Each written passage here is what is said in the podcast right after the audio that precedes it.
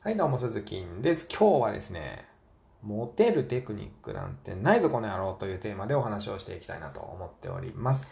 えー、よくね、街端では、まあ、やれ、こうすればモテるよとか、やれ、あれすればモテるよとかね、やれ、ああやってこうやってや、こうやってやったらモテるよとか、なんかそんなね、やたらモテ術みたいなのが語られてますけども、まあ、それはね、ある程度ありますよ。あの、話し方とか、まあ、女性の扱い方とか、まあ、扱うって言うとちょっと失礼ですけどもね。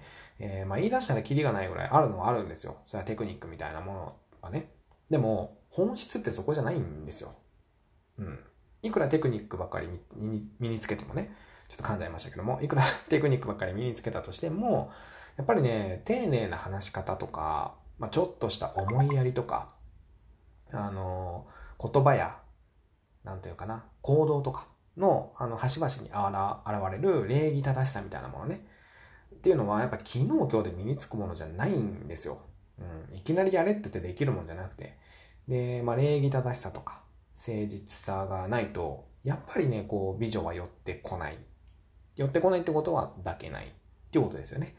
なんで、まあ、日頃から誰に対しても誠実に接する。もうごまかしきれないぐらいの誠実さっていうのを身につければ、もう無敵ですよ。あなたはね。ねまあ、優しくてやっぱり誠実であること。それがやっぱり美女を抱くための必須条件じゃないかなと僕は思っています。ねなんで、まあ、テクニックに走るのではなくて、日頃から優しくて誠実で、そんな自分を演じるということですね。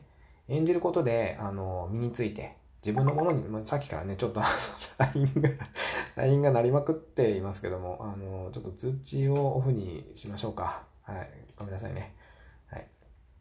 で、まあ、話を戻しますとね、まあ、演じることでやっぱり身について自分のものになっていくわけですよ。あの、例えばですけど、コンビニの店員さんに目を見て、ありがとうございますと、えー、言って帰るとか、宅急便の配達員さんに、いつもありがとうございますって言うとか、マックとか、モスとかそういうまあファーストフードの店員さんに丁寧に注文をするとか、偉そうにしてる人いますよね、いっぱいね。うん、じゃなくて丁寧に注文するとか、そういったもう本当に日常ですね。日常から誠実に生きる。最初はね、でも演じればいいんですよ。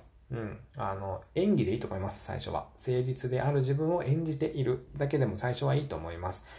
で、毎日ね、その意識を持っていれば、そのうち勝手に出てくるようになりますからね。そうすればもう勝ちですよ。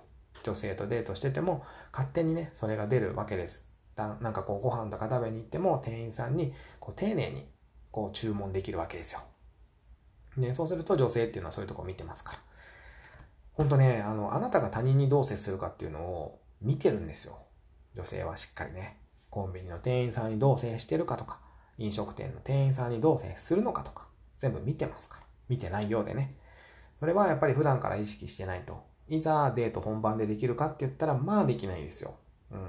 あの、普段仕事でミスする人が、やっぱり大きな仕事でもミスするっていうのと一緒でね、普段できないことっていうのはやっぱいざって時もできないので、えー、まあ日頃から意識していくことが大事だ、だなと思います。うん。ぜひ、えー、まあ今日から意識して観察してみてください。あなたの周りを。うん、きっとね、いるはずです。えー、誠実な人が。あなたの周りにもね。で、まあ、どんな人が誠実なのかわからなければ、やっぱりそういうところを見て、えー、真似していくべきかなと思います。意識すれば絶対いますから、誠実な人はね。ということで、今日はモテるテクニックなどないぞこの野郎というテーマでお話をしていきました。また明日の放送でお耳にかかりましょう。バイバイ。